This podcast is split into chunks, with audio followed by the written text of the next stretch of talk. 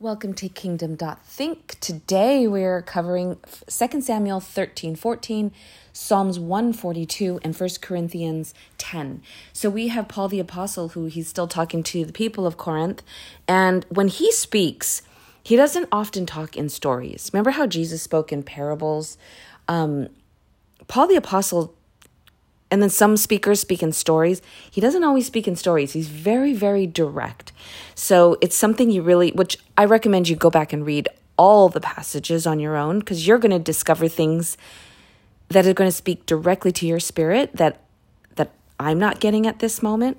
So yes, definitely go back and read all these chapters. This particular chapter, chapter 10, Paul the apostle is telling the people he's saying, "Hey, look, we follow we learn from the writings of Moses because we're supposed to learn from the, the, the, Israelites that left Egypt. We know their stories because we're supposed to learn from them. Um, so I'm just going to read some passages.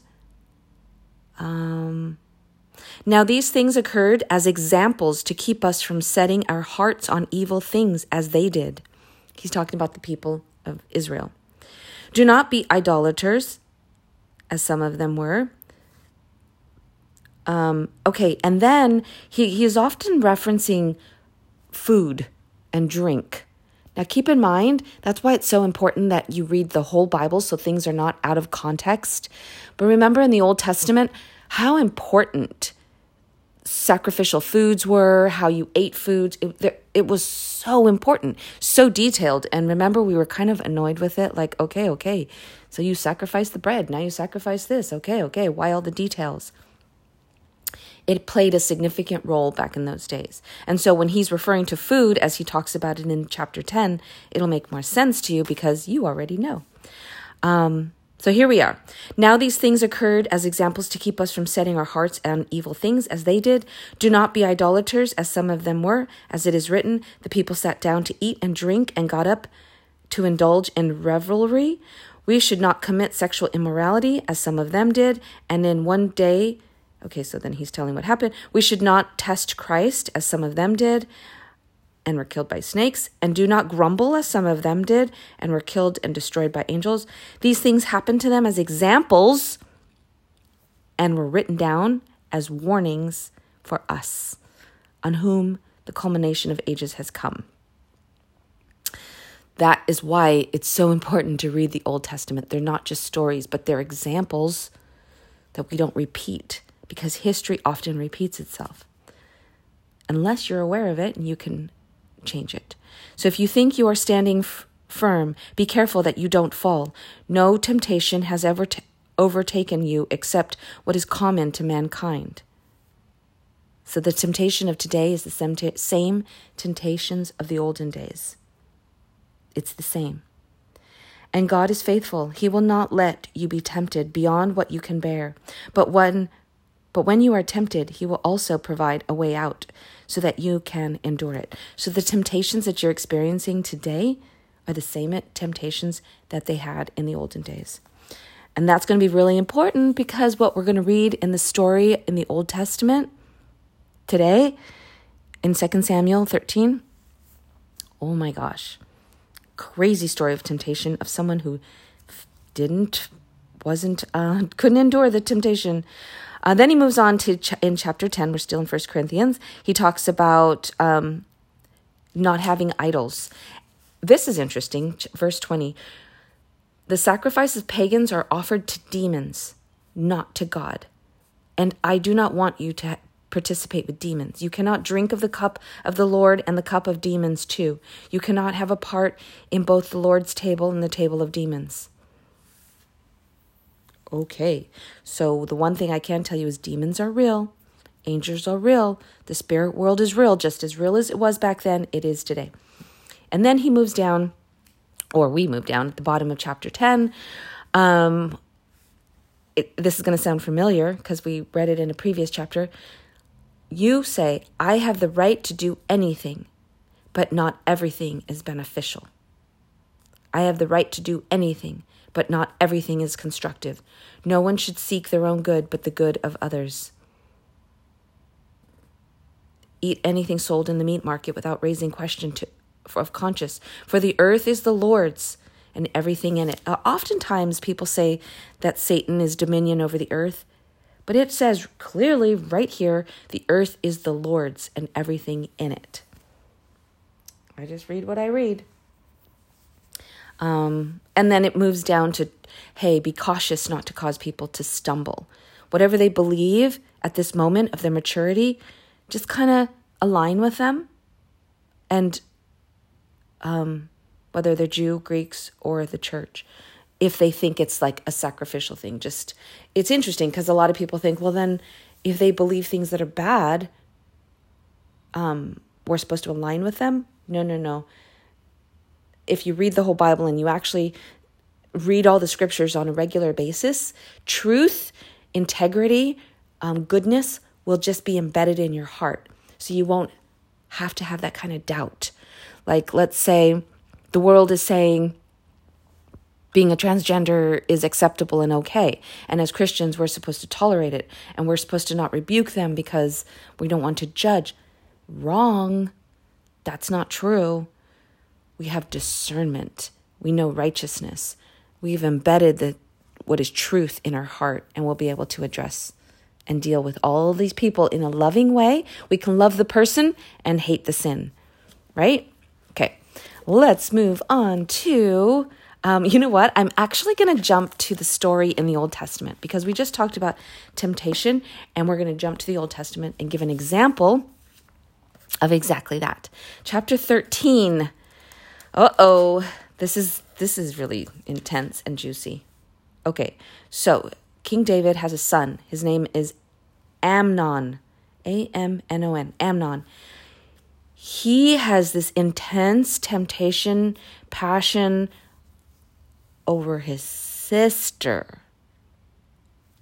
Now, the way they say it is in the course of time, Amnon, son of David, fell in love with Tamar, Tamar, the beautiful sister of Absalom, son of David. So, Absalom, I'm assuming I'd have to go back, like, who was his mother? Absalom who was his mother. So it must have been from different mothers because of the way they say it. He doesn't say his sister, sister. He says the sister of Absalom. And Absalom is the son of David. So basically, Tamar is also the sister to Amnon. So he was just tormented by this obsession over this love for his sister. And his attendant or some other guy said, Hey, why don't you lay in bed, pretend you're sick, tell your da- your father that you want your sister to come and give you food. David's like, okay, that's weird, but fine. So he tells the sister Tamar, go make food for your brother Amnon. Well, when he when she did that, she was making the bread, and then he told all his attendants, leave the room. Yep. And then he told his sister Tamar, come over, give me the bread. And when she went to feed him, he grabbed her and then he raped her. Dreadful. She was tormented and she fought. She fought terribly, but it says that he was stronger than her. And she says, Don't do this. It's going to shame you. It's going to shame me. How could you do this to me? She just fought. It's this dramatic story in this chapter. And he raped her. And then he despised her after that. He hated her more than he loved her. And he sent her away. And she says, Don't send me away because what good am I now? So she ripped her garment. And then when her brother Absalom found out, he was so angry. But he said, Live in my house. Don't say anything. I don't know why he did it that way, because maybe he wanted to avenge the crime himself. I don't know. But he sent her to his house. She lived there. But when King David heard about it, he was furious. Now, chapter 21, I mean, verse 21, it just says, When King David heard of this, he was furious. Okay, and what did you do? Doesn't say he did anything. And Absalom never said a word to Amnon, either good or bad. He hated Amnon because he had disgraced his sister Tamar. Two years later, this is going on for two years. She must have lived in her brother's house for two years. Two years later, when Absalom was sheep shearing, he invited the brothers and David, King David. King David says, Well, I can't go. But the brothers went, all the brothers. And when Abs- Amnon was drunk, he had his attendants kill Amnon. The other brothers scattered because they thought, oh my gosh, Absalom's going crazy. He's killing all of his brothers. And they ran away. And someone told David that all the sons were dead. And he was, he ripped off his clothes and he fell to the ground. And then someone else came to David and says, no, no, no, time out, time out. Not all your sons are dead, just Amnon. Which I don't know what that meant. Like, but he still had to mourn. He still had to mourn. And then he found out that it was Absalom that killed him. Absalom ran away to go hide, but David loved Absalom. He was devastated and he wanted to see him, but he didn't. He didn't call for him and he let him live in Geshur for three years. But he was distraught because he wanted to see his son. He still loved his son, Absalom. And then when Joab said, Okay, this is getting ridiculous, he devised a trick, which you'll have to read it. It's a whole story. I can't explain it because it's long. Um, but basically, use an example showing David that you need to call your son back. So David did call his son back, but he didn't want to see his face.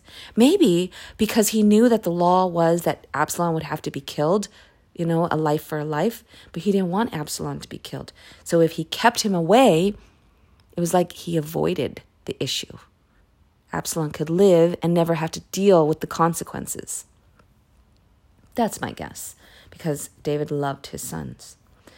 Um, but finally, towards the end of chapter 14, Absalom says, Look, I have to see my father, and if he's going to kill me, then let him kill me. But I have to see him. And that's how it ends. And he goes to King David, throws himself to the ground, and King David kissed Absalom. Dun dun dun dun. That's the story. Isn't that getting crazy? So it's the children of King David. This is where the story gets really intense. Okay. Now we're going to go back to Psalms 142. This is King David. Well, actually, he wasn't a king yet. So for this particular Psalms, we believe that it is while David was in the cave. He is expressing his heartache. And it says, I cry aloud to the, to the Lord. I lift up my voice to the Lord for mercy. I pour out before him my complaint. Before him I tell my tell him my trouble. This is why God also loved David because he was so transparent with him. And he poured out his troubles, he poured out his praises, he poured out he was just gave everything to God and he trusted the Lord in before battle he had a true, true relationship with God. Verse 5 I cry to you, Lord. I say, You are my refuge, my portion in the land of the living. Listen to my cry, for I am in desperate need. Rescue me from those who pursue me, for they are too strong for me. Set me free from my prison, that I may praise your name. Then the righteous will gather about me because of your goodness to me. King, well, he wasn't a king yet, but David is such a wonderful example of a heart centered person. So there you go. That was 2 Samuel 13, 14, Psalms 142, and 1 Corinthians 10. It's kind of an intense one today. Kind of intense. All right. Have a great day, everyone.